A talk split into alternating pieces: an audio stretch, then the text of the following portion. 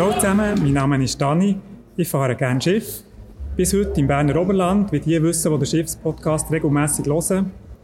Das hier ist die zehnte Folge und es ist Zeit für einen Schritt in die grosse, weite Welt.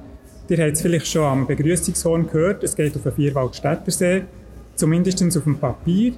Es ist nämlich ein neues Buch herausgekommen, das die Geschichte der Schifffahrt auf dem Vierwaldstättersee erzählt. Und der Herausgeber von diesem Buch ist heute Gast im Schiffspodcast. Er gibt einen Einblick ins Buch, erzählt aber vor allem von der Entstehungsgeschichte und wagt am Schluss auch noch einen Ausblick auf die Zukunft der Schifffahrt. Es ist der Jürg Meister. Grüße wohl, Herr Meister. Guten Tag, Herr Barbe. Unter Schifffans seid ihr berühmt. Die meisten werden eins oder mehrere Bücher von euch im Büchergestell haben. Trotzdem möchte ich euch noch kurz vorstellen. Ihr seid zu Thun aufgewachsen. Ja. Also ist der Schiffspodcast schon wieder zurück im Berner Oberland. Ihr habt äh, in eurer Jugend schon angefangen, Dokumentation über Schiffe anzulegen. Jetzt darf man das auch sagen, es ist nicht gerade das typische Hobby, das man jetzt einem Kind oder einem Jugendlichen würde zuschreiben. Wie, wie seid ihr dazu gekommen? Ja, ich muss jetzt aufpassen, dass ich nicht bei Adam und Eva anfange. Das hat damit zu tun, dass meine Eltern zu tun nicht einheimisch waren, sondern sie aus der Ostschweiz dorthin geraten in den 30er Jahren. Und sie haben keine so ortstypische oder regionaltypische Musts gehabt. Sozialen Druck, nämlich, dass man am Sonntagnachmittag zur Visite geht, zum Cousin bei der Tante und beim Grossmütti. Das haben alle gemacht dort. Nein, meine Eltern, weil sie keine Verwandten dort hatten, sind etwa mal auf das Schiff. Und irgendwann einmal ist halt das Baby mitgekommen. Und irgendwann ein kleinerer Bub. Also, ich bin mit diesen Schiffen in einer Selbstverständlichkeit mit aufgewachsen, obschon unsere Wohnung nicht direkt am Wasser war. Also dort hat das angefangen, dass die, die Schiffe auf dem Thunersee, die, die einfach zum Inventar gehört, wie der Niesen oder der Stockhorn, das ringsherum. Und ihr habt dann angefangen, Informationen zu sammeln über die ja, Schiffe? Wie muss es ist, es ist, auch da muss ich jetzt wahnsinnig aufpassen, dass ich nicht äh, weitschweifig werde. Es ist dann dazu gekommen, dass meine Familie, also meine Eltern, Ferien gemacht haben am Vierwaldstättersee. Äh, 48, 50, 52, also in relativ enger Kadenz. Und dort habe ich andere Schifflehrer kennen. Und irgendwann einmal, als ich auf das Schiff wollte, haben die Eltern gesagt, nein, heute gehen wir nicht, heute regnet es, mach doch gescheiter eine Zeichnung.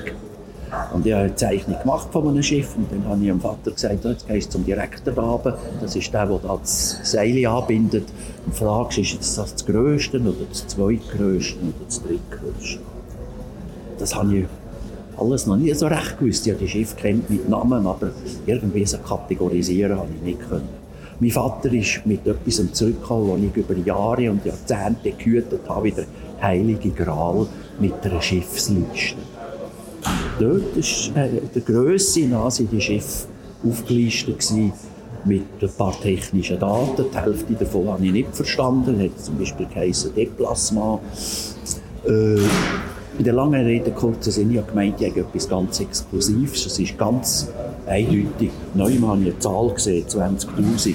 Das war die Auflage von der Panoramakarte der Schifffahrtsgesellschaft, die Neumann in einem Ecken eine kleine Flottenliste hatte. Es gibt Daten, die Schiffe sind lang und breit und hoch. Und dann habe ich schon gefunden, ich tue mir zusammenramisieren, was ich überhaupt bekomme. Aber dann mal, jetzt reden wir von früheren 50er Jahren, es war nichts rum. Gar nichts. In der Verbandszeitschrift vom VW, vom heutigen VW hat es immer in der Juni-Ausgabe etwas über Schiff gehabt. Ich habe immer geschaut, ob ich das Heftchen ob ich in der Schiffsstation Oberhofen noch immer grapschen kann und schauen, ob irgendjemand etwas schreibt. Nachher habe ich natürlich gesehen, dass es Postkarten von Schiff gibt. Und wenn ich bei den Eltern gesagt habe, hätte gerne die Postkarte, hat es geheißen, ja, das ist einfach eine Karte. Weil für die liegt dann oben und verstaut, du kannst dem Götti danken für das letzte Geschenk vom Geburtstag und so, das ist in Ordnung, aber sonst, also ich musste die Karte müssen erkämpfen, das ist am Vierwaldstättensee gleich gegangen. Die, die ich jetzt davon rede, habe ich noch. Wir sind zum Eckis ausgestiegen und wollten auf Hertenstein laufen. Ich habe gesagt, die Schiffsfotos, ja, jetzt schon wieder stürmen wegen Schiffsfotos. Äh, das ist nichts. Kurz davor hat mir ein Wespe gestochen. Grosses Gebrüll. Die Karte hat der Wespenstich in Sekundenschnelle vergessen Und das war dann, glaube meine erste erstörende Postkarte. Gewesen. Das Dampfschiff Wilhelm Tell. Dann mit der Zeit hatte ich ein Sackgeld, habe normal die 30 Rappen für eine Postkarte erübrigen. Das hat angefangen, also im Alter vielleicht von 8, 9. Und durch die Schulzeit durch hat sich das ganz leicht intensiviert. Und ich musste 15 werden, wo ich das Gefühl hatte, es ist einfach nicht dumm. Es gibt keine Literatur, das hat die Schifffahrtsfibel 1 hat es gegeben, das war noch für mich interessant. Gewesen. Aber sonst habe ich gefunden, man weiss zu wenig über die Schiffe. Dann habe ich von die Schifffahrtsgesellschaften anschreiben. Briefe probiert mit Maschinenschreiben und so weiter alle. Und äh, sie sollen mir doch eine Liste schicken von den Schiffen mit den technischen Daten. Die Reaktion war unterschiedlich. Gewesen. Teil haben gar nicht geantwortet. Andere höchst summarisch, was sie geschrieben haben, habe ich selber schon gewusst. Eine Schifffahrtsgesellschaft, die ganz grosse im Westen, hat gesagt, ja, das können sie gerne machen, aber das kostet 800 Franken. Damals das Vermögen. Und von einer Gesellschaft habe ich einen ganz klaren, schönen Raster bekommen den technischen Daten von einem Schiff. Der war noch dichter und intensiver als das, was jetzt in diesem Buch drin ist. Das war von den österreichischen Bahnen. Schifffahrtsstelle Bregenz, also die ÖBB-Schifffahrt auf dem Bodensee. Das waren die einzigen, die mir geschickt haben, was ich eigentlich gerne hätte wollen. Und dann von dort an ist das doch langsam jetzt einfach Hände und Füße bekommen. Ich habe selber Listen führen und habe dort handschriftlich eingetragen, was ich da und dort aufgeschnappt habe. Es hat ja Schiffe gegeben, langsam neuere Motorschiffe, wo so Daten noch immer auf einer Tafel sind etc. Also das ist organisch gewachsen bis zu dem Moment 1900 68, 69, wo dann plötzlich die Idee von einem ersten Buch auf dem Tisch war. Und ab dann hat die systematisierte Suche über die Schifffahrtsgesellschaften heraus angefangen. Nämlich in irgendwelchen Beständen, zum Beispiel äh, Nationalbibliothek, das PTT-Museum, alle die Archive, die wir kennen, und dort hat man vor allem über Bilder gesucht etc. Ja, und dann hat sich das einfach weiter intensiviert und ab wenn das es so viertelprofessionell geworden ist, das kann ich jetzt auch nicht auf ein Jahr abbrechen, aber Schritt um Schritt. Eben, ja, ich wollte sagen, also ihr habt eine grosse Begeisterung für die Schifffahrt, aber ist es auch mal eine Option gewesen, einen Beruf zu lernen auf dem Schiff oder der mit der Schifffahrt zusammenhängt für euch? Ich glaube nicht. Verkehrswesen an und für sich hat mich schon immer interessiert. Das Tun war auch diese Bahn interessant. Gewesen. BLS war da mit, allen, mit den Dekretsbahnen, die DBT-Gruppe war da, gewesen. SBB ist hergefahren. Am Anfang hatte es noch ein Tram und äh, unterschiedliche Buslinien. Also der Verkehr, äh, auch hier muss ich mich jetzt ein bisschen kurz fassen, hat mich gesamtschweizerisch immer fasziniert. Aber dass ich dort einmal beruflich könnte tätig sein könnte, hätte ich eigentlich nicht gedacht. Meine Eltern haben immer die Idealvorstellung gehabt, ich müsse Drogist werden. Das ist zu einer Zeit, wo Drogerieartikel noch nicht in einem Supermarkt waren. Die, die, die Drogerieblase ist irgendwann einmal komplett zusammengefallen. Noch bevor ich die definitive Berufswahl äh, eingeschlagen habe. Aber also so in dem Alter, das ich jetzt bis jetzt erzählt habe, als Kind, ist, ist das kein... Ich will Kapitän werden. Nein, ihr seid jetzt Verkehrsökonom geworden. Ja. Und da kann ich mir jetzt gar nicht recht vorstellen, was das ist. Könnt ja, ihr sagen, ist, was ein Verkehrsökonom arbeitet, konkret? Ja, der kann Verschiedenes machen. Also ich habe äh, nach der Schule in Thun bin ich auf Neuenburg an die Matura-Abteilung der École Supérieure de Commerce und habe dort die eidgenössische Matur gemacht und dann habe ich in St. Gallen studiert. Das klassische dreiteilige Studium von damals VWL, BWL und ein gewisses Stück Juristerei. Und das Verkehrswesen ist dort eigentlich kaum doziert worden, ganz am Rand. Und äh, ich habe mich dann durch Diplomarbeit, nachher später Dissertation und so, ein bisschen in das Feld Verkehrsökonomie hinein, äh, ja, wie sagt man dem, fast gekämpft. Weil es ist ja nicht schon gegliedert gewesen. Äh, Verkehrswissenschaft ist in der Schweiz nicht doziert worden.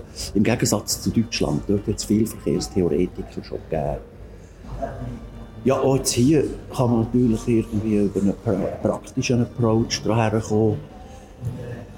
Ich bin nach dem Studium, ja noch das Glück gehabt, mehrere Monate können Frachter auf der Hohen See äh, schier um die Welt herumzukommen, habe ich einen beruflichen Anfang gemacht äh, bei der damals weltgrößten Speditionsfirma Danzas. Also ich habe angefangen mit der Güterlogistik. Und später bin ich dann Verbandsleiter geworden. Das ist ja auch um Güterverkehrspolitik gegangen. Irgendwann hat mir der ganze Güterverkehr ein bisschen angefangen auf den Geist zu gehen. Und ich habe gefunden, Personenverkehr ist interessanter. Ich habe mich dort auch weitergebildet. Der langen Rede kurzer Sinn. Der Verkehrsökonom, so wie er aus mir herausgewachsen ist, das ist nicht das Standardmodell, äh, ist eine Person, die probiert, aus ein bisschen übergeordneter Sicht die Mobilität äh, suchen und nachher die Politik einzuspeisen, die volkswirtschaftlich am meisten Sinn macht. Also, die Bedürfnisse abdecken mit einem Minimum von Aufwand. Volkswirtschaftlich gesehen, nicht betriebswirtschaftlich. Äh, ich hatte das später, beruflich später in St. Gallen Lehrauftrag zu diesem Thema aber beruflich als Experte äh, zu diesem Thema geschafft, mitbeteiligt an der Bahnreform 1 zum Beispiel. Und so Sachen, aber auch hier kommen wir jetzt vom Hundertsten ins Tausendste. Mit dem Schiff im engeren Sinn hat das praktisch nichts zu tun. Nein, aber mit dem Schiff hat er ja trotzdem weitergefahren. Also der hat nie aufgehört damit, Informationen über das Schiff zu sammeln und hat hier manches Buch dazu publiziert. Und das jüngste ist eben die Geschichte der Schifffahrt auf dem Vierwaldstätter See, wo man es kaufen kann, schreibe ich in die Beschreibung vom Podcast. Es ist ein sehr ein umfassendes Werk, es sind über 600 Seiten, es ist ziemlich genau 3 Kilogramm schwer. Ja. Wie lange hat er an diesem Buch geschafft und was ist es für ein Gefühl, wenn er es jetzt in der Hänge hat? Ja, also das Gefühl kann man schon sagen, ist ein Riesenbaby. Aber äh, die Zeit es ist natürlich wahnsinnig viel da innen, wo ich schon irgendwann habe mit mir herumtragen. Aber vom Startschuss, wo der Verlag gesagt hat, so, jetzt fangen wir an, das Buch wird gemacht und dann und dann muss abgeliefert ist ziemlich genau ein rundes Jahr. Eine lange Zeit, ja. Ja, und es ist natürlich so, dass ich zwar schon da federführend war und das Manuskript ist bei mir entstanden, aber ich habe mich zurückstützen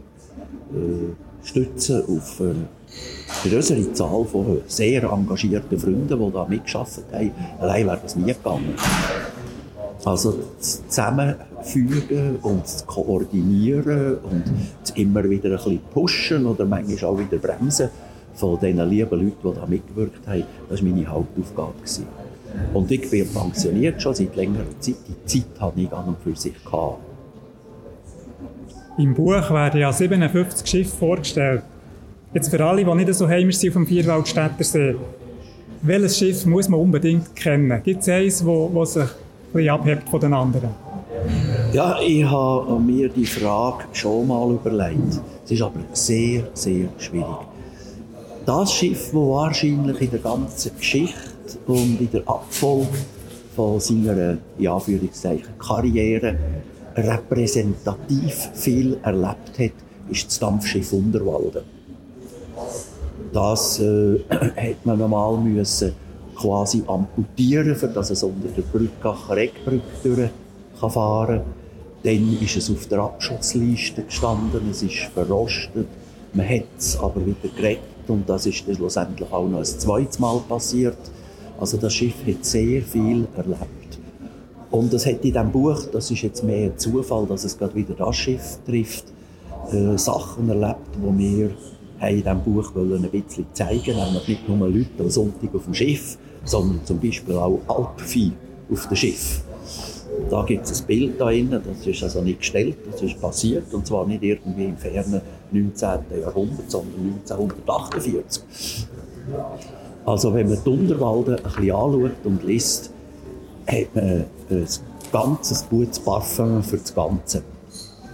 Das Bild, das ihr jetzt davon geredet habt, das ist auf Seite 302 zu sehen. Und zwar eben sehen wir das Dampfschiff Unterwalden mit dem Geländer, wo heute Leute stehen und der Dampfmaschine zuschauen. Und dort ist eben Vieh abgebunden. Ich glaube, es sind acht oder neun Stück. Man ja, sieht es nicht so ganz ja. genau. Ist das häufig vorgekommen, dass, dass, dass Kühe transportiert worden auf dem Schiff? Auf dem Schiff nicht so häufig, aber mit dem Schiff. Und was heisst Folgendes? Also vor allem für die Alpviehtransporte und etwa zu den grossen Märkten in, in Altdorf oder so, hat die Schifffahrtsgesellschaft Schleppkähne gehabt, wo man hätte bis zu, weiss nicht, 80 Stück oder Häupter, muss man denken, sagen, äh, auf die Schleppkähne rein tun, anbinden und dann ist das über den See geschleppt worden. Punkt Ja. A. Für punktuelle Viehtransporte, also mal 10 Stück dorthin und 7 von hier und so, hat man auf dem Vorschiff von der Dampfschiff äh, immer Platz gefunden. Und wenn man die Bilder aus dieser Epoche anschaut, sieht man, dass es so Aufsteckgeländer gegeben hat. Noch lange. Und eben, wenn man Vieh zu transportieren hatte, äh, um den See herum, ist das also absolut Gebrauch gewesen. Und ich würde jetzt mal sagen, häufig, mindestens bis in die 1960er Jahre auf jeden Fall. Nachher hat es langsam abgegeben. Weil Lastwagen und äh, Anhänger und so machen das natürlich heutzutage sehr viel leichter. Aber es hat noch lange Vieh auf den Vierwaldstätter Seeschiff gehabt. Also das Dampfschiff Unterwalden ist ein Schiff, das man muss kennen muss. Es war auch das Horn, das man zum Einstieg in den Podcast gehört hat. Auf dem Titelbild vom Buch hat er aber das Dampfschiff Uri genommen und auf der Rückseite das Motorschiff Schweiz. Was sind dort die Überlegungen für, das, für die Auswahl gewesen? Das, äh, vor allem für das Titelbild, haben wir uns vom Glück leiten Wir hatten zwar schon ein paar Bilder gehabt, die wir gefunden haben, das wäre ein tolles Titelblatt, aber äh, der Verlag hat immer wieder gesagt, nein, irgendetwas, irgendetwas stimmt noch nicht. Es hat sich herauskristallisiert, dass der Verlag mal etwas hat wollen, in der gleichen so hellblauen Anmutung wie das vorangegangene Buch «Thuner und Brienzersee». Und die Verlegerin, Frau Weber, hat auch gefunden, so einen Ausschnitt Berge in, in V-Form, die berühmte 10 ab 10 Position den Uhren, das ist ja das leise Lächeln. Wenn wir das wieder herbrächten, das wäre natürlich schon noch schön. Und dann hat der Samuel Kreienbühl, der ist Redakteur beim Verlag, sich besonnen, dass er jemanden kennt, aus einer früheren Tätigkeit, der Fotograf ist und Hobbyfotograf und Schiff gut kennt. Das ist ein gewisser Herr Wipfli von Seedorf am Waldstätter See. Und der hat dann gesagt, oh, lass, wir brauchen ein Titelbild. Es ist Ostern 19, äh, 2022. Wir haben noch nichts. Kannst du mal auf dem See schauen? Und äh, man sieht zum Titelbild an, es war früh im Jahr, es war tatsächlich der Ostersonntag oder Ostermäntig von diesem Jahr. Und da ist mit einem Kollegen, einem Fischerkollegen von Seedorf auf See gefahren und geschaut, ob er einen guten so einen Blickwinkel herbringt. Dass Duri im Bild ist, ist in dem Sinn eher Zufall. Man hat zwar gewusst, sie ist eingeteilt, und die Stadt Luzern war an diesem Tag auch noch eingeteilt, gewesen, aber jetzt zum Beispiel nicht Unterwalden oder andere. Also das ist eigentlich ein Geschenk vom Himmel quasi, dass das jetzt gerade Uri ist, im Kanton Uri mit einem Uri-Hintergrund, äh, Urnerbergen. Das ist äh, ein Jungteam, wo wo jetzt einfach ein Glücksfall ist. Es ist ein fantastisches Bild. Und wenn mich nicht alles täuscht, ist ja Turio das älteste Dampfschiff, das noch fährt. Ja, es ist der älteste Raddampfer in der Schweiz, der noch rum ist. Es kommt noch dazu, dass äh, das Buch eine gewisse Anschubfinanzierung grosszügig erfahren hat von den Dampferfreunden. Und der Präsident von den Dampferfreunden, Herr Arnold von Flüelen, notabene, ist natürlich nicht unstolz gewesen, dass gerade ausgerechnet sein Kantonsteil zum Zug kommt und auch so bei den übrigen äh, Sponsoren sind jetzt per Zufall auch gerade äh, der Kanton und die Gemeinden dort oben am See am meisten mit beteiligt. Also da haben sich ein paar Fügungen ergeben, die wir eigentlich gar nicht haben können steuern konnten, aber sie gut rauskommen. Auf jeden Fall, ja. Und das Motorschiff Schweiz auf der Rückseite? Dass man auf der Rückseite fast muss ein Motorschiff her tun, ist glaube ich klar, denn äh, ja, auf 632 Seiten gibt es nicht nur Dampfschiff und ab irgendeinem Zeitpunkt den 30er Jahren haben die Motorschiffe auf dem See angefangen eine sehr grosse Rolle zu spielen. Und vor allem auch, weil die Schifffahrtsgesellschaft selber Schiff bauen hat. Das ist der Gegensatz zu anderen Seen, wo die Schiffe müssen einkaufen bei einer Werft. Und da hat mal geheißen, es hat bei der SGV schon auch Schiffe, die eingekauft worden sind Baukastensystem zusammengesetzt worden sind. Es hätte schon eins müssen sein aus der eigenen Küche. Und dann gibt es halt einfach einen Konsens unter den Shiplover. Das Schönste von denen ist die Schweiz. Und zwar einfach aus dem Grund, weil die nicht hätte müssen angepasst werden für nach Altmarkstadt zu fahren. Dort hat man vergeben auf das Schiff müssen warten. Das kann nicht dort hindern mit seinen klassischen Aufbauten und Masten. Es gilt als das formal schönste Schiff am See. Man kann jetzt einwenden, ja, jetzt haben wir ein neues Schiff, Diamant etc. Das wäre ein Thema gewesen.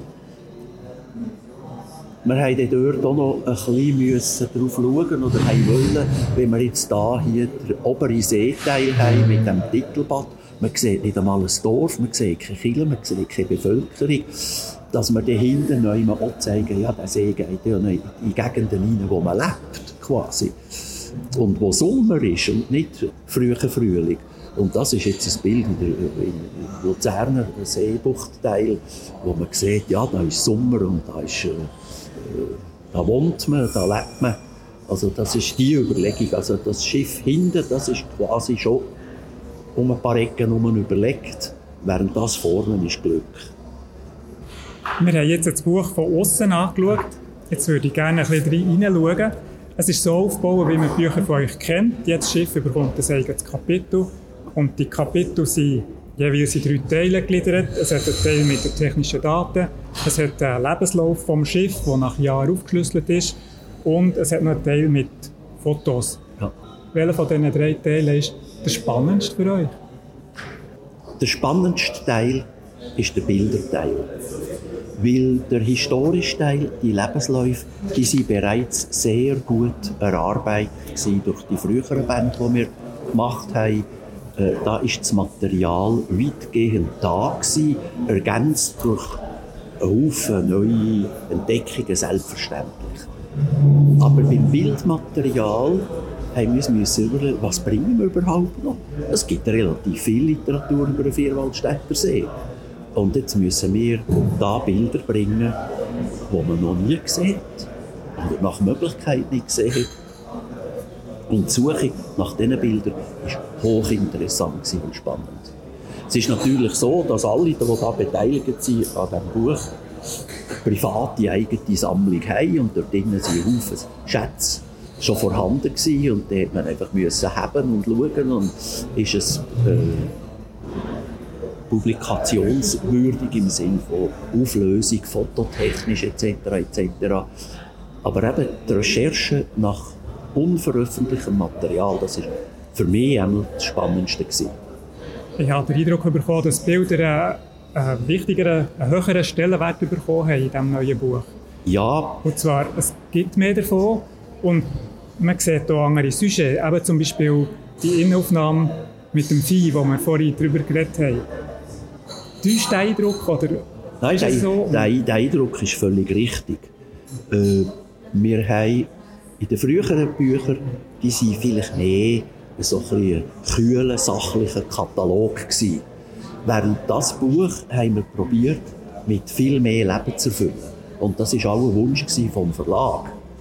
Dann haben gesagt, ja, wenn ihr dann könntet reinbringen, ein bisschen ein Schlaglicht auf das und Querverbindungen zum Land oder zu der Politik allenfalls oder zu irgendwie so Und da haben wir sehr darauf geachtet, das mit dem Vieh ist nur ein Punkt. Aber wenn man zum Beispiel blättert zum Motorschiff Waldstätter, dann sieht man dort, dass der ganze Postverkehr abgehandelt wird. Die vier Waldstätter Seeschiffe haben bis in jüngere Zeit sind das schwimmende Postbüro gewesen. Und diesen Faktor haben wir relativ breit dargestellt anhand von einem Schiff, weil, sich, weil man gerade da Bilder gefunden hat dazu. Aber äh, auf jedem Schiff, aber einer gewissen Größe, ist ein abgeschlossenes Postbüro mitgefahren. Also die Bilder sind ab Seite 456, kann man die anschauen und es hat da zum Beispiel eins dabei, wo man eben das Postbüro sieht. Bis jetzt habe ich einfach gewusst, dass es das in den Eisenbahnwegen gegeben hat, aber dass da vom Schiff auch Post sortiert worden ist, das ist neu für mich tatsächlich. Ja, das ist also insbesondere noch gelaufen, bis äh, die durchgehende Bahn nach Engelberg ist eröffnet wurde, 1963, 64. Äh, auf der Strecke gegen Flüelen zu hat man es ein bisschen vorher aufgegeben. Aber effektiv ist die Postbeförderung ein absolut zentraler Faktor auf diesen Schiffen. Und im Postkursbuch, das ist etwas, was es gegeben hat, hat man die Schiffskurse gesehen. Man wusste, ist Paketbeförderung oder noch Expressbriefbeförderung. Das ist eine ganze Welt für sich. Und wie findet man jetzt so ein Bild? Das äh, gibt hier den berühmten Faktor Zufall. Ja. Es ist jetzt äh, die Frage gestellt, ist, äh, Frage ist natürlich eng in diesem Zusammenhang, wo findet man Bilder überhaupt? Wenn man davon redet, man will die Bilder bringen, die man noch nicht gesehen hat. Und das ist heutzutage dank Digitalisierung möglich geworden, dass man an Sammlungen herkommt, wo früher quasi der Staffeldrahtzaun drum war oder wo man gar nicht gewusst hat, dass es ihn überhaupt gibt. Zum Beispiel, reiner Zufall, ich habe das irgendwann mal entdeckt, gibt es eine Schweizerische Gesellschaft für Volkskunde hier in Basel. Und die befassen sich mit 10'000 Sachen, aber nicht primär mit Schiff, sondern fast gar nicht mit Schiff. Aber wenn man dort in den Beständen umblättert, kommt man dort plötzlich doch von einem Schiffsfoto. Und dann merkt man, dass ein Fotograf, ein Luzerner Fotograf, der sehr viel Volkskundliches fotografiert hat, auch ein paar, äh, ein paar äh, Reportagen gemacht hat in der Werft oder um die Schiffe herum. Zum Beispiel da mit der Post. Und so hat das halt eine ganze Reihe von Neuentdeckungen von Beständen gegeben. Ich kann da auch einfügen, mehr im historischen Teil. Das Bundesarchiv in Bern ist eine Quelle von unerreichter Schätze. Aber man muss her. Man muss das anschauen. Man darf das abfotografieren, aber man muss das sichten. Aber da ist noch vieles ungehoben. Dort sind es mehr Dokumente, weniger Fotos oder selten. Dann sind auf der anderen Seite die Archivalien von der Firma Escher Wyss, eine von den Firmen, die einen Großteil der Dampfschiff bauen hat, jetzt zugänglich beim Stadtarchiv Zürich. Früher war das in tiefen Kellern unzugänglich gelagert. Wenn man sich Mühe nimmt, herzugehen und zu schauen und zu grübeln, dann findet man auch dort wieder höchst erstaunliche Sachen, vor allem die technische Daten, Pläne, zum Teil kolorierte Pläne, wunderschöne Sachen, von denen man vor einem halben Dutzend Jahren oder zehn Jahren keine Ahnung hatte, dass es überhaupt dumm ist. Also eure Arbeit findet statt im Archiv zum Teil, aber jetzt eben neu auch am Computer in dem Fall, wenn ihr sagt, Digitalisierung ja, spielt Rolle. das ist schon so. Sehr viele Bestände sind digital erhältlich. Man kann sie anschauen und dann kann man dort anfragen, darf man veröffentlichen, kommt man besser, bessere Auflösung über von diesem Bild. Aber was ich vorher gesagt also die Archivarbeit in den staubigen Archiven, die gibt es schon noch und da habe ich mich dürfen, und ich möchte das hier deutlich sagen, auf äh, meine Kollegen verlassen, die sich in diesen äh, Archiven auskennen und die dort bestens eingeführt sind. Und die haben natürlich für sich gesucht und auch fürs Buch. Aber äh, ohne eben die, den Kranz von Freunden, die äh, mit diesen Archiven auf Du und Du stehen, wäre das auch gar nicht möglich gewesen. Ich stelle mir vor, dass es gerade von den historischen oder von den besonders alten Schiffen schwierig ist, Bilder zu finden. Und je neuer ein Schiff ist, desto mehr Bilder gibt es davon. Ist das so? Oder hat so? Das ist nicht ganz so. Alle die historischen Archive, die haben alle Bilder. Und an die kommt man heutzutage elektronisch her. Und äh, es ist der Fleisssache, die äh, ein zu sortieren und zu gliedern und zu priorisieren. Das ist eigentlich nicht so äh, schwierig. Es gibt einfach so gewisse Epochen, die relativ schlecht bebildert sind, weil niemand so recht fotografiert hat, aber auch niemand so recht gesammelt hat, weil es noch zu wenig alt war. Da reden wir jetzt von den 20er und 30er Jahren. Also wenn man die dokumentieren will, muss man ein bisschen genauer schauen. Dann war die, die Zeit, wo irgendwann die Farbfotografie angefangen hat. Und da äh, ist es interessant festzustellen, dass ein paar Fotografen, vor allem Eisenbahnfotografen, gemerkt haben, dass es uralte Dampfschiffe gibt, wo man umfahren und vielleicht bald einmal verschwinden. Und die sind dann fotografiert worden, so Ende 50er Jahre, Anfang 60er Jahre. Das sind hochwertvolle Sachen. Es hat ein paar davon in diesem Buch. Die neuen Motorschiffe, die da schon rum waren, die sind keines Blickes gewürdigt worden und frühe Farbaufnahmen von Motorschiffen sind relativ selten. Später, ab 70er, 80er Jahren, schon, wo quasi Kreti und Pleti hat fotografieren.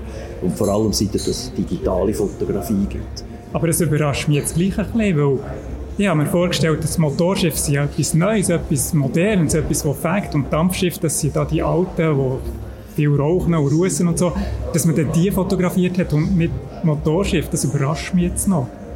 Die Zeit, wo die Motorschiffe quasi äh, mit grossem Jubel sind begrüßt wurden, äh, sichtbares Zeichen vom Fortschritt, das sie praktisch nur die 50er Jahre gewesen. Nachher ist ja schon die Sensibilität für die wertvollen älteren Schiffe. Und in den Zeiten, wo die neuen Schiffe gekommen sind, ist schon ein bisschen fotografiert worden, aber mehr von den Herstellern zum Beispiel, von der Bodanwerft.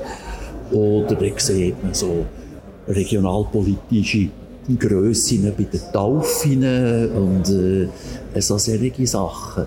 Aber die Schiffe im Betrieb und im Verkehr, die neuen Schiffe, da hat man gefunden, das braucht es eigentlich nicht. Oder es war eine eigenartige Zeit, gewesen, man mich erinnern, wo das Motorschiff Jungfrau auf dem Thunersee kam, ja, da ist mehr und gejubelt und das war ein grosses Thema gewesen, aber das ist relativ schnell verpufft.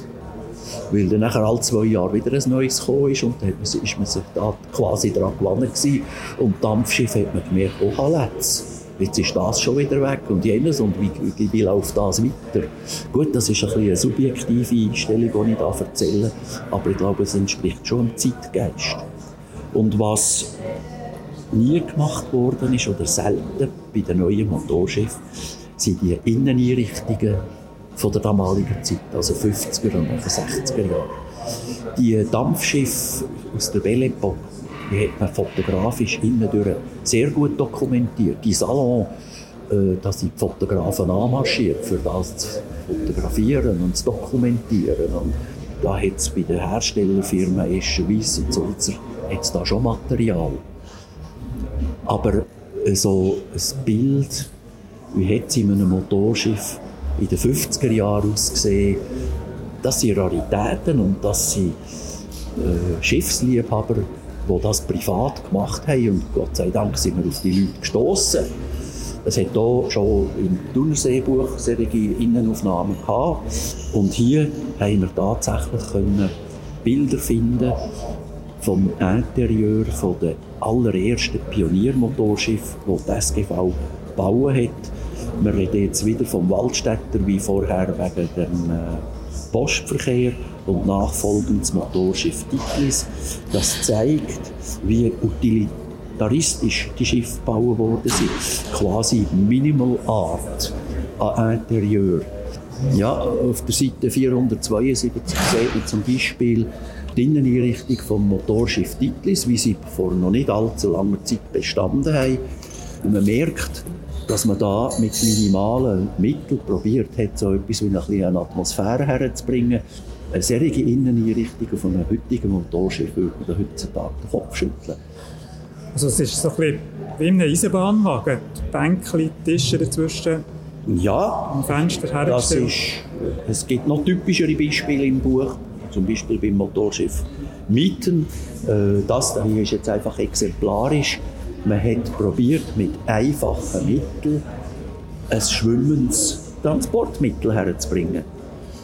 Ein innenarchitektonisch gestyltes Interieur ist da nicht vorhanden, sondern das hat man einfach das hat sich ergeben. Man hat das Schiff von außen her gebaut und innen hat man geschaut, was kann man noch daraus machen.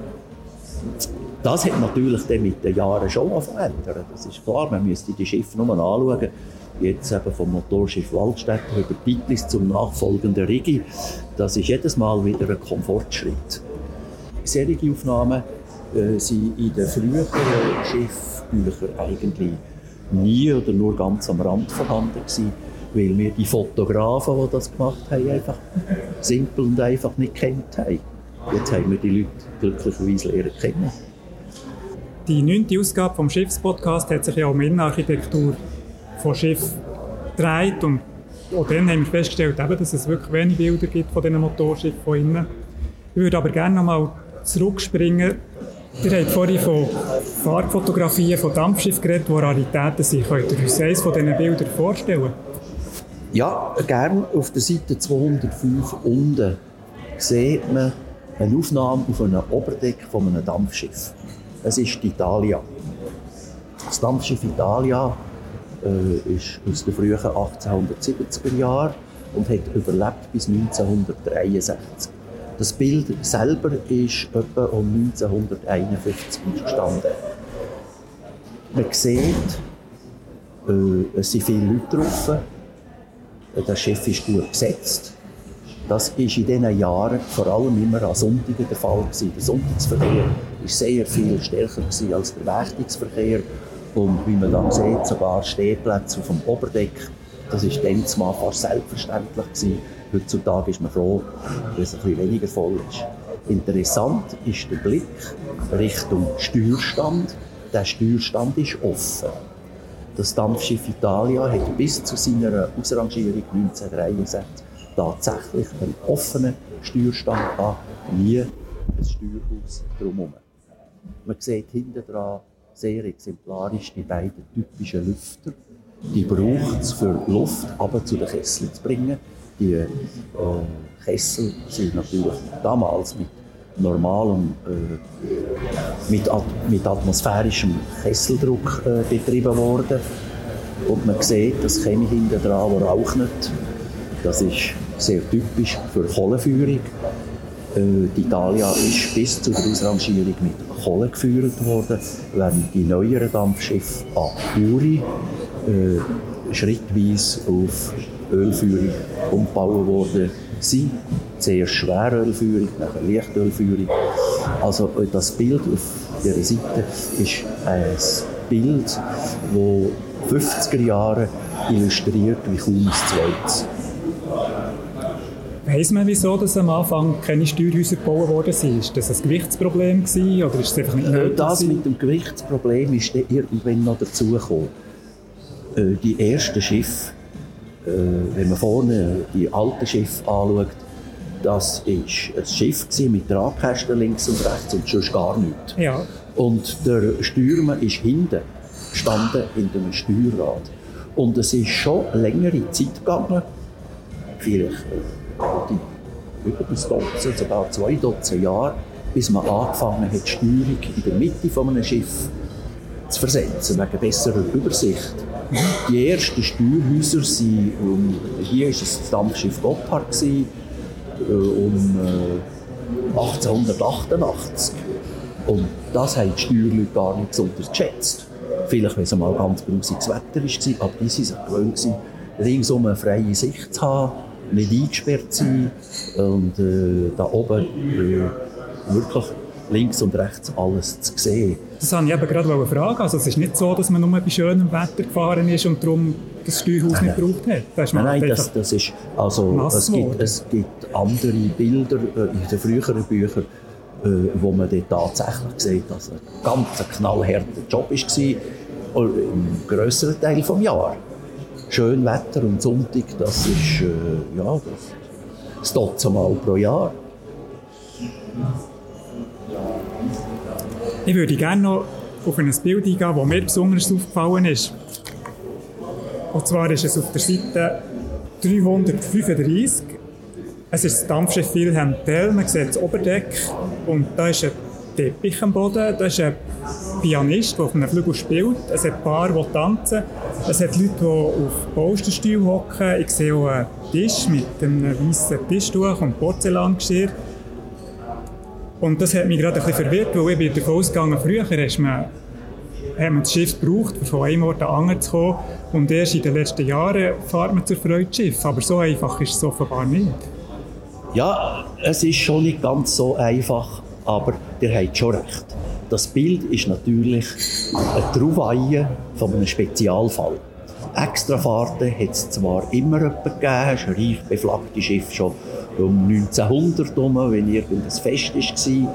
Aber das hier war eine programmierte äh, Fahrt. Äh, ich glaube, es hat sogar einen Titel gehabt, Tango Time oder irgendetwas. Das waren ausgeschriebene Spezialfahrten im äh, Zusammenhang vom Lebensgefühl der Roaring Twenties.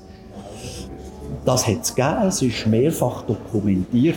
Aber es war schon ein Spezialfall. Die Schiffe sind zu 98 Prozent im öffentlichen Verkehr von A nach B gefahren. Und solche Spezialfälle, das hat uns auch selber erstaunt. Das Bild äh, hat Schmunzeln erregt, aber wir haben gefunden, das gehört jetzt ins Buch zum Zeichen, dass man schon dann ja, hätte können feiern wie es hätte müssen. Und dann habe ich noch ein anderes Bild, das vielleicht weniger berühmt ist. Es ist der General Gison auf dem Schiff Stadt Luzern, der zu dem berühmten Rütli-Rapport fährt. Das kennt mich jemand. Aber für mich hat sich ein bisschen die Frage gestellt, ist der die Armee eigentlich häufig auf dem Schiff gefahren oder jetzt das ein, ein Spezialfall gewesen? Ja, der Rütli-Rapport an sich ist schon ein Spezialfall, da hat es ja nur eines gegeben. Aber was die Armee immer gemacht hat, das sind so Dislokationsübungen. Eine ist ganz bekannt aus dem Jahr 1917. Da ist irgendwie ein ganzes Gebirgsbataillon von äh, Alp nach Staat nach Flüelen transferiert worden mit einer ganzen Flotte von Schiffen. Also so Militärübungen hat es schon öppe gegeben, auch auf anderen Seen. Das ist nicht ganz selten, aber sehr häufig ist es auch nicht. Was etwa auch vorkommt, ist, dass das Militär zum Beispiel ein Schiff chartert hat für für eine Rekrutenschule als Abschlussfahrt. Äh, das hat es schon jemanden gegeben. Die schreiben darum im Buch auch, dass äh, für die Armee zum Teil langere Passagierzahlen geboten haben als für sagen wir mal, das gewöhnliche Volk. Das hat mich ein bisschen darauf gebracht. Da man müssen wir aufpassen. Die Armee äh, in, in dem Sinn ist das nicht der Fall gewesen, aber ihr meint sicher die sehr alten Beschreibungen von Schiffen was geheissen hat, es ist belastbar mit 300 Reisenden oder 500 Mann. Äh, Militär oder 500 Soldaten. Aber da reden wir jetzt von der Urzeit bis vielleicht 1850. Das ist tatsächlich so. Das damalige Militär hat das offenbar durchgesetzt, dass Seien höhere äh, Beladungszahlen gelten, ob schon der Soldat mit Waffen und dem ganzen Plunder hin und her noch wesentlich schwerer ist als Passagier. Passagier wird noch heute mit 75 Kilo gerechnet, während so ein Soldat ist der wahrscheinlich noch 20 Kilo schwerer gewesen. Ja, das, das ist äh, eine kleine exotische Sondersituation aus der ganz frühen Geschichte. Also das ist eine historische Geschichte, aber mit den Daten ist das ja eben so eine Sache und da kommt man vielleicht gerade zu dem nächsten Teil im Buch, nämlich der den Daten von dem Schiff und ich habe jetzt da gerade die Seite vom Dampfschiff Uri aufgeschlagen und da sehe ich zum Beispiel, dass es im Ursprungszustand 269 Tonnen schwer war. Jetzt schreibt er aber im Vorwort vom Buch, dass die Zahlen gar nicht so absolut gelten, wie man könnte meinen. Könnt ihr vielleicht zuerst mal sagen, wie man überhaupt das Schiff wägen? So eine grosse Waage wird es ja nicht geben im Jahr. Nein, das gibt es natürlich nicht. Es gibt zu jedem Schiff das sogenannte Kurvenblatt. Das ist eine geometrische Darstellung, eine geometrische Rechnung, die zeigt, wie sich das Schiff verhalten, wenn es ins Wasser einsinkt. Und durch das Ablesen von den Tiefgängen weiss man dann, wie viel Kubikmeter Wasser verdrängt worden sind. Also die ganze Geometrie, dreidimensional von einer Schiffsschale, lässt sich in einer Kurve darstellen. Das ist eine Wissenschaft, die Schiffbauingenieure beherrschen und schon immer beherrscht haben, dass man kann sagen, wenn das Schiff vorne so viel eintaucht und hinten so viel, dann verdrängt es so und so viel Kubikmeter Wasser gleich Tonnen. Genau, also so einen Rumpf zu berechnen ist wahrscheinlich recht äh, Das ist, äh, ganz, das ist eine komplizierte Sache, aber also für einen Schiffbauingenieur ist das äh, ein Kerngeschäft. Ja, es ist natürlich so, dass das eine Momentaufnahme ist. Und die Momentaufnahme ist wieder bedingt durch gesetzliche Hintergründe. Ja, in welchem Zustand tut man festlegen, welche Verdrängung das ein Schiff hat. Ist da der Brennstoff schon drin? Ist da das Restaurantinventar schon drin? Geschirr, das ist nämlich wahnsinnig schwer. Eine halbe Tonne oder eine Tonne Geschirr ist sofort einmal da. Und dann sind das plötzlich 270 Tonnen. Oder Vorräte vom äh, Restaurateur. Der Weinkeller zählt der mit oder nicht?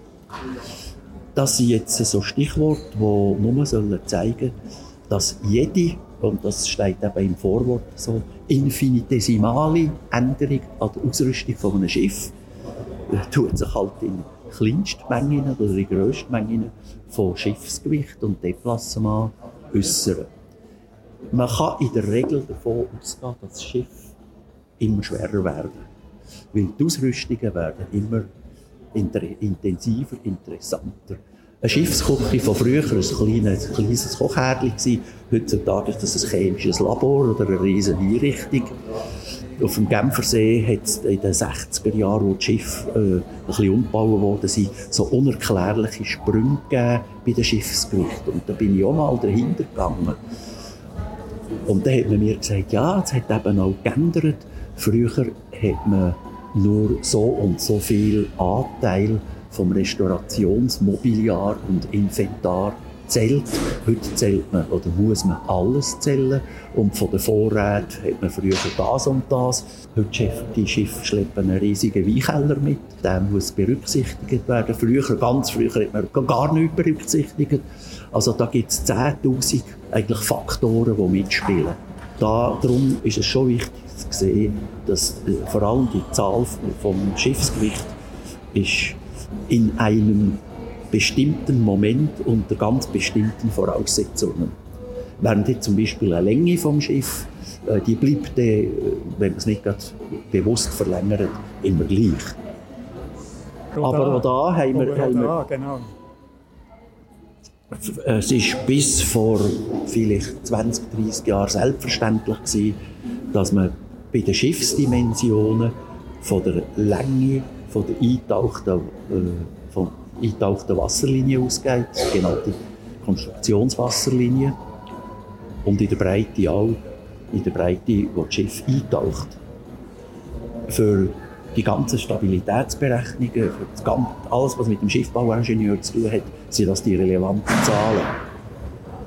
Aber für das Publikum da will man doch zeigen, wie groß und breit und schön das Schiff ist. Es hat sich eingebürgert, dass man das Schiff über die ganze Länge äh, vermisst und die Zahl auch publiziert. Das Schiff ist so lang. Aber wenn das Heck ausfallend ist und der Bug ausfallend, dann kommen plötzlich vier oder fünf Meter von irgendwo her. Und in der Breite, da hat es Galerien, da hat es Tragkästen. Da äh, hat aus äh, opportunistischen Gründen, einfach weil man das Schiff hat so darstellen ist man auf andere Maßeinheiten übergegangen, ohne Not. Und wie geht man jetzt da vor, wenn man ein Buch machen will, wo die Zahlen einigermaßen vergleichbar drin beschrieben sind? Dann kommt man in die Schweiz. Früher, bis noch nicht allzu lange Zeit, ja, ein gutes Dutzend Jahre, vielleicht 20, ist es so gewesen, dass für jedes Schiff hat ein sogenanntes Schiffbuch geführt werden Das ist tatsächlich eine gebundene äh, Broschüre gewesen. Und dort drinnen sind alle Hauptdimensionen von einem Schiff äh, eingetragen. In dem Zustand, wo man das Schiff gebaut hat oder übernommen hat oder in Betrieb gesetzt hat. Und nachher in verschiedenen Farben alle Änderungen, die da mit der Zeit äh, stattgefunden haben, sodass man jederzeit hat können aus einem so einem Schiffbuch die technischen Daten ablesen und sie quasi so in eine Datentabelle von einem Buch übertragen. Heutzutage werden Schiffbücher in dieser Form nicht mehr geführt. Die Daten sind schon noch um. Die Aufsichtsbehörde, das Bundesamt für Verkehr, Sektion Schifffahrt, muss die Daten schon haben. Aber die sind heute viel stärker parzelliert. Das heisst, es gibt Daten zum Beispiel zu den Schrauben der Schiff oder es gibt Daten zu den Motoren oder es gibt Daten zu den Tiefgängen. Aber die Daten sind in der Regel sogar hochgenau festgehalten, aber sektoriell in diesem Bereich, in der Abteilung sowieso. Und die Leute, die sich mit dem Tiefgang befassen, das sind ganz andere als die, die sich mit den Motoren befassen. Also heutzutage muss man die Daten zusammenkratzen. Aggregierte Daten gibt es nicht. Und wenn man wieder Schifffahrtsgesellschaften fragt, ja, was ist schon los? Ja, wir brauchen das gar nicht. Wir müssen im Detail wissen, was mit den Schrauben ist. Das äh, hat äh, mit der Gesamtlänge vom Schiff, wo, ja, das ist eine andere Ingenieurabteilung, die sich mit dem befasst. So ist das heutzutage viel stärker aufgesplittert und so eine Zusammenstellung ist für einen Schiffbauingenieur quasi zu banal. Das ist interessant, weil ich eigentlich denke, äh, die historischen Daten zu finden sind viel schwieriger als die modernen, aber jetzt Nein, die, die, gerade, dass es umgekehrt das ist. Das ist, das ist umgekehrt, weil früher die Schiffbücher, das ist alles aggregiert gewesen, das ist alles auf einem Haufen gewesen, physisch greifbar. Es hätte nur müssen nachgeführt sein. Da hat es dann natürlich auch noch ein paar Punkte gehabt, wo man müssen kritisch anschauen weil äh, der Fleiss ist nicht überall gleich gross gewesen. Ich würde gerne noch über den äh, Lebenslauf der Schiffe reden. Wie packt ihr das an, wenn ihr über ein Schiff recherchiert? Ja, da ist natürlich am einfachsten auf das zurückzugreifen, was schon um ist. Und äh, das, das Buch über vier Waldstätter See ist natürlich nicht das allererste, sondern das ist, das ist quasi das Opus Nummer 4.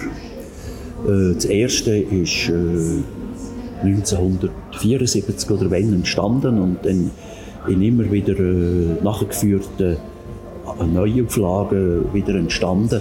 Also die, die äh, Urtexte sind eigentlich vorhanden und die werden einfach wenn es wieder etwas Neues gibt, wie jetzt zum Beispiel das Buch, der einfach kritisch angeschaut und durchleuchtet. Stimmt es noch? Gibt es äh, Neues dazu. Und es gibt relativ viel Neues. Das kommt aus den Archivbeständen, die ich äh, genannt habe, zum Beispiel Escheweiss Zürich oder äh, Bundesarchiv in Bern. Und da gibt es manchmal schon Sachen, wo man das Gefühl hat, das war früher Füllstoff, gewesen, das geht man raus. Also die angestammten Lebensläufe sind einfach durch eine ganz kritische Betrachtung durchgegangen, aber sonst im Grund eigentlich wiederverwendet. Und man darf nicht vergessen, dass eine der wichtigsten Informationsquellen, ich habe die noch gar nicht genannt, das sind Geschäftsberichte von diesen Unternehmungen. Von die Geschäftsberichte von der Schifffahrtsgesellschaft Vier Waldstätter die sind lückenlos vorhanden, wenn man zurückblättert bis zu den Gründergesellschaften. Und dort, früher waren die Geschäftsberichte sehr explizit, gewesen, was gemacht worden ist an dem Schiff. 50 Kilogramm Farbe für den Vorderteil des Schiffes, etc. etc. Heutzutage findet man leider in diesen Geschäftsberichten nur noch sehr rudimentäre technische Angaben. Da heisst äh, Motorenservice gemäß äh, äh, Vorschriften des Herstellers. Äh, das ist pauschaliert und es ist viel mehr Marketing und Goodwill-Text vorhanden als nüchterne technische Informationsgehalt. Aber eben, die Geschäftsberichte sind eigentlich letztlich ziemlich abschließend äh, für die äh, Lebensläufe verantwortlich, jetzt historisch gesehen, aber immer wieder links und rechts ergänzt durch Sachen, die man einfach herausgefunden hat. Die beschäftigt euch ja jetzt schon seit manchem Jahr mit dem Schiff und mit dem Vierwaldstätter See. Ist jetzt in diesem Buch etwas Neues drin, so eine neue Erkenntnis aus dem Archiv, die euch selber überrascht? Ja, überrascht hat uns da Mengs. Und Detail herauszukristallisieren, äh, das ist noch recht schwierig. Ich bringe jetzt ein Beispiel, das mit diesem Buch eigentlich nichts zu tun hat. Um 1905-6 sind drei Schiffe entstanden bei der Firma Escher Wyss, nämlich Blümlis Alp für den Thunersee und die beiden Zwillinge äh, St. Gallen und Rhein für den Bodensee. Wenn man die Schiffe vergleicht, bisschen, merkt man, dass es da Ähnlichkeiten hat. Und wenn man dann die Archivangaben Escher Wyss, die in Zürich im Stadtarchiv greifbar sind, genau anschaut, sieht man, dass da Teile sind, die hin und her äh, rangiert worden sind. Es hat also frühe Formen von Standardisierungen gegeben. Es gibt zum Beispiel einen Text, wo heißt, der Lehrling muss mit der Leiter, die gebraucht wird, für auf einen Radkasten aufzugehen, äh, die ist angeschrieben, dass man sie muss auf Romanshorn spedieren muss. Nein, äh, man muss es umzeichnen, sie muss auf Thun durch einen Ast, weil sie flühen ins Alp kommt, weil nämlich die Topf gleich ist. Also man hat so frühe industrielle Standardisierungen hat man heutzutage dokumentiert. Was übrigens auch dokumentiert ist, in der Zwischenzeit ist, dass es zwischen den heftigen Konkurrenten Sulzer und Escherwiss Absprachen gegeben hat. Die heutigen Kartellwächter die dann sofort weiße Haare über, was da passiert ist.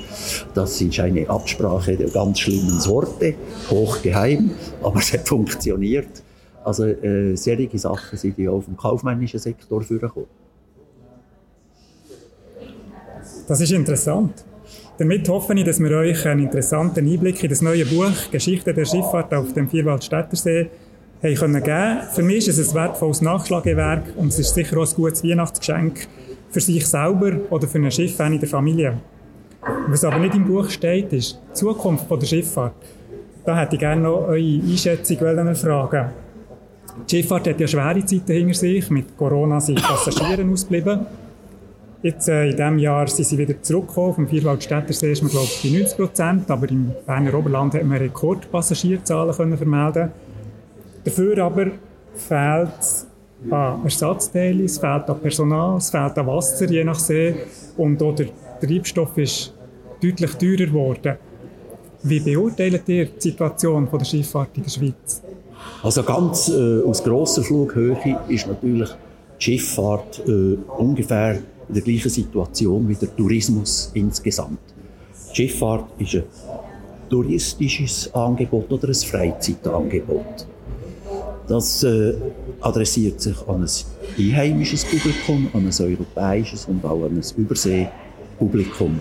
Das Überseepublikum ist vor allem äh, zu Luzern ausgeblieben und deshalb sind die Zahlen von diesem Jahr noch nicht so gut wie die vom 19, wenn man nur rechnet, was der mitteleuropäische Markt hergegeben hat, hätte auch das SGV eigentlich das 19 übertroffen. Aber der ganze fernöstliche Verkehr ist praktisch ausgeblieben. Also die Herausforderung vom Tourismus, das sind die gleichen wie die von der Schifffahrt. Auch der Faktor Wetter ist der gleiche, etc. etc. Es ist die Frage im Hintergrund implizit, ist die Schifffahrt nicht strukturell so schwierig, dass sie eigentlich in ein immanentes Defizit hineinläuft, wenn sie nicht von irgendwoher äh, subventioniert wird. Also das heißt, man kann Schifffahrt gar nicht gewinnbringend oder kostendeckend betreiben? Hm, doch, man kann es, wenn man in einer günstigen Situation ist. Wir reden hier vom Vierwaldstättersee. Die Schifffahrtsgesellschaft Vierwaldstättersee erarbeitet im Normalfall einen Gewinn. Der kann sehr gut ausfallen in einer tollen Saison Er kann ein bisschen schwächer ausfallen in einer schwächeren Saison. Vierwaldstättersee ist erstens ein Ausflugsgebiet par excellence, aber die Schifffahrt ist auch Zubringer zu Bergbahnen. Vor allem Rigi, aber auch Pilatus, Klevenalp und dann äh, richtige Leuchttürme vom Tourismus, wie etwa zum Beispiel Zrütli. Wenn man zu anderen Seen geht, ist das diffuser. Am Zürichsee gibt es das eigentlich nicht. Am Bodensee noch fast weniger. Und am Genfersee, da ist es wieder ein bisschen so. Aber äh, die äh, pointierten äh, USPs konzentrieren sich schon ein bisschen um den Vierwaldstätter See Schifffahrt ist eine Tradition. Die Schifffahrt ist eingebettet in das ÖV-System, muss ein Minimum von Fahrplanpräsenz zeigen, sonst wird sie marginalisiert. Die Leute erwarten schöne, grosse, komfortable Schiffe. Und das ist also schon äh, nicht a priori eine Goldgrube. Es gibt äh, Modelle, die zeigen, dass man kann eine Schifffahrt einigermaßen selbsttragend machen kann, wenn man die ganze Philosophie ein bisschen in eine andere Ecke stellt. Ich denke jetzt zum Beispiel an Hallwilersee. Dort gibt es eine schöne, nette Flotte von Schiffen, die nicht so teuer hergestellt worden sind, die man importiert hat wo mit äh, Personal gefahren wird, wo zum grossen Teil in spontanen Arbeitsverhältnissen drin sind und wo die Schifffahrt in interessanten Vertragsverhältnissen steht, mit Restaurant am See, oder zum Beispiel mit permanenten Ausflugsgarantie von Altersheimen her oder von Pflegeinstitutionen, also wo man einen engeren regionalen Markt sehr intensiv ausschöpft. Ihr habt ja mal, es ist zwar schon 20 Jahre her, aber ihr habt ja mal die Wertschöpfung von der Schifffahrt in der Schweiz untersucht und dort habt ihr festgestellt, dass äh, die Wertschöpfung weit über die Schifffahrtsgesellschaft hinausgeht. Es werden Regionen vernetzt, die Leute anreisen, kaufen ein Zugbillett, die Leute können auch übernachten. Die Leute, die hier wohnen, fühlen sich besser und wohler. Daran, an der Einschätzung hat sich auch bis heute nichts geändert. Nein, das, was ich dort äh, gemacht habe, äh, ist einfach zum Aufzeigen, dass mit dem Zahlen von einem Schiffsbillett ist die Wertschöpfung von der Schifffahrt nur auf Anfang antüpft. Weil, ja, man reist her, man hat vorher schon ein Bahnbillett gezahlt oder Benzin für das Auto. Man isst etwas. Schifffahrtsgesellschaften haben es gerne, wenn man auf dem Schiff ist. Aber die Wertschöpfung kann auf dem Land stattfinden. Oder nachher bei der Bergbahn. Oder nachher beim Souvenir, das man kauft. Und beim Sirup für Kinder und so weiter. Also da gibt es Multiplikatoreneffekte, die halt weit über das Schiffsbillett rausgehen. Also die Schifffahrt hat eine absolut wichtige volkswirtschaftliche Rolle. Und das sehen natürlich die politischen Verantwortungsträger schon. Das sind insbesondere Kantone, subsidiär auch Gemeinden. Und die sind bereit, die strukturellen Defizite, die in dieser Schifffahrt halt doch stecken, zu übernehmen. Typischerweise zum Beispiel am Genfersee, wo sowieso ein Spezialfall ist. Der hat ein sehr intensives Grenzgängergeschäft, die mit speziellen Schiffen abgewickelt werden, fähreartig. Aber dann gibt es auch den touristischen Verkehr in der Längsrichtung vom See. Der wird abgewickelt fast ausschließlich mit historischen Schaufelradschiffen, sei es dieselelektrisch oder Dampf. Das ist eine teure Sache, aber es ist etwas Wunderschönes. Damit tut sich die Region profilieren, das ist weltweit bekannt aber es führt immer noch nicht zu einem riesen Klingeln in der Kasse. Und da sind die Anrainerkantone, Watt, Genf und Wallis, bereit, halt äh, beim Defizit mitzutragen. Und bei Vierwaldstätter See ist das Gott sei Dank nicht nötig. Während der Corona-Zeit hat es halt doch auch dort wieder die Massnahmen gebraucht, die im Tourismus äh, haben müssen getroffen werden Aber äh, jetzt, wenn man an, könnte annehmen, dass einigermaßen normale Zeiten anbrechen, ist das dort nicht nötig. Das heisst, wir können positiv in die Zukunft der Schifffahrt schauen? Unbedingt, das ist ganz klar. Vor allem, denke ich mir eben auch, ist die Schifffahrt wieder vermehrt in Fokus geraten, jetzt gerade dank Corona, bei der einheimischen Bevölkerung. Wenn man halt nicht unbedingt jeden zweiten Sonntag können auf Mallorca fliegen ist man vielleicht auf das Schiff. Und das bleibt hängen. Und das ist noch interessant. Ich sehe viele junge Familien auf dem Schiff, Väter, die probieren, den kleinen Knirps die Maschine zu erklären und Mütter, die sagen, komm, wir bisschen an die frische Luft. Ich habe nicht Angst um einen Nachwuchs auf dem Schiff. Das finde ich ein schönes Schlusswort. Danke, Herr Meister, dass ihr Zeit habt für den Schiffspodcast. Und euch merci vielmals fürs Zuhören. Wenn euch der Schiffspodcast gefallen hat, dann schreibt doch bitte eine gute Bewertung und ihn weiterteilen. Ihr findet mich auf den gängigen Podcast-Plattformen, aber auch auf Instagram und Facebook. Und ich freue mich über Kritik, über Lob oder über Vorschläge für künftige Folgen. Schreibt mir doch an die Adresse dani.schiffspodcast.ch. Bis zum nächsten Mal auf dem Vierwaldstättersee.